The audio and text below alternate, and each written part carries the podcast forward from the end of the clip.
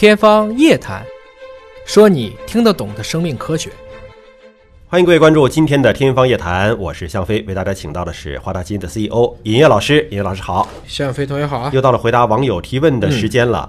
幺九九尾号是 CJV 啊，询问说不同。重点疫苗的开发周期啊，请您给说明说明。比如说像宫颈癌的筛查，现在太难预约了啊，所以就希望说能有这个疫苗的这个打。那不同疫苗，现在我们国产的这个 HPV 的疫苗已经出来了，可是不同疫苗开发周期到底多长时间啊？国外多长时间？我们国内？多长时间？这种技术什么时候可以普及？这个可以到我们的华大的基因丝带商城，嗯，去自主下单华大的 HPV 的检测，嗯，不用预约，自己在家里面，大家在坐便上就可以自己取样，自取样，完了直接快递就来了，不需要排队。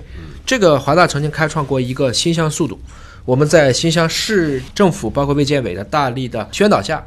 华大基因和新乡市的全部的妇幼机构一起合作，嗯，二十九天就做了十九万人，嗯，这在过去如果不用这个方法做，要做差不多将近要做到几十个月去。那医生排队肯定排不过来，哎，排不过来，因为你让护士或医生取样，既浪费医生护士，本身又做的是一个低水平的重复操作，其实用自取样的方式已经很方便了。先排除这个问题。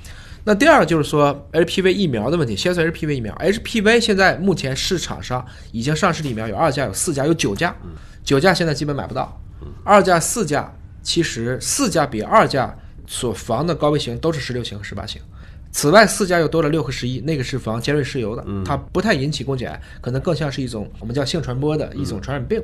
但是国产的就是厦门万泰的上市这个 HPV 疫苗上市以后，我觉得是很有良心的，定价仅为三百多块钱，嗯，而且很多的接种两针就够了，避免了打三针。这个从大数据来看也对，因为很多海外的数据来看，说打三针，但很多人其实甚至就打了一针，因为打着打着就忘了，就有抗体了。但是打一针和打三针其实效果没有差特别大，到今天为止的这个保护数据来看，所以两针应该来讲已经属于比较安全稳固了。但即使打了这个疫苗。也要按照世卫组织的建议，也要定期去做筛查。嗯，所以其实疫苗和筛查这两个之间要配合起来，就是可以让女性去远离宫颈癌。还有一点就是很关键的是，他问我这个疫苗的开发周期，实际上要看你这个疫苗的难易程度。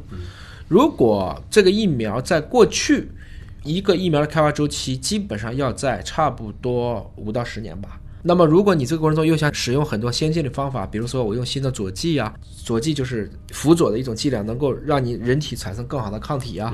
我又想用一些更先进的技术啊，比如说我想用的这个细胞要比以前更强啊，我的保护的效价要更高啊，我的保护的这种亚型要更多呀，这个难度就更大。但有一种。情况是特殊排除的，比如说埃博拉疫苗，这是火线就批的，只要做出来立马就批，这东西没什么开发周期。嗯，全部多裂检验拿来，或者直接根据合成生物学合成出综合抗体所对应的蛋白，合成完了马上就批，一年甚至更短就能批下来。两千零三年的 SARS 指南试剂，国家药监局批给华大，是华大做的，七天时间就批下来。嗯，中国历史上没有批过这么快的药，也是看它它的紧急情况、紧迫程度，对对吧？然后还要考量它的一个安全有效性。哎，是这样子啊。这个实际上是一种风险和收益的平衡。嗯嗯，呃，M N 尾数是一零啊，询问说苯丙酮尿症缩写是 P K U 啊，在基因层面上有望有这种治疗的突破吗？其实苯丙酮尿症现在也是整个新筛当中这个最重要的一个点。苯丙酮尿症呢，现在简单的说，其实就是做一些饮食的限制嘛，就它其实就很多就是蛋白代谢的异常。所以在今天说基因到底能不能治它，这个东西可能成本会比较高。嗯，能不能预防？那我相信随着这个目前检测手段的进一步加强，应该说我们能够预防的可能性或者比例越来越高。从安全、有效又节约、方便的角度来讲，真的是苯丙酮尿症的患儿。通过饮食控制，它可以健康成长。对呀，对吧？做好心晒。对，与其你去寻找一个可能还并没有研究出来的，而且价格非常昂贵的一个疗法，不如用好我们现有的手段啊。好，感谢您关注今天的节目。那么，如果您有其他的问题，可以继续在我们的节目平台下方留言，我们会定期的搜集整理，向尹烨老师请教。下期节目时间我们再会。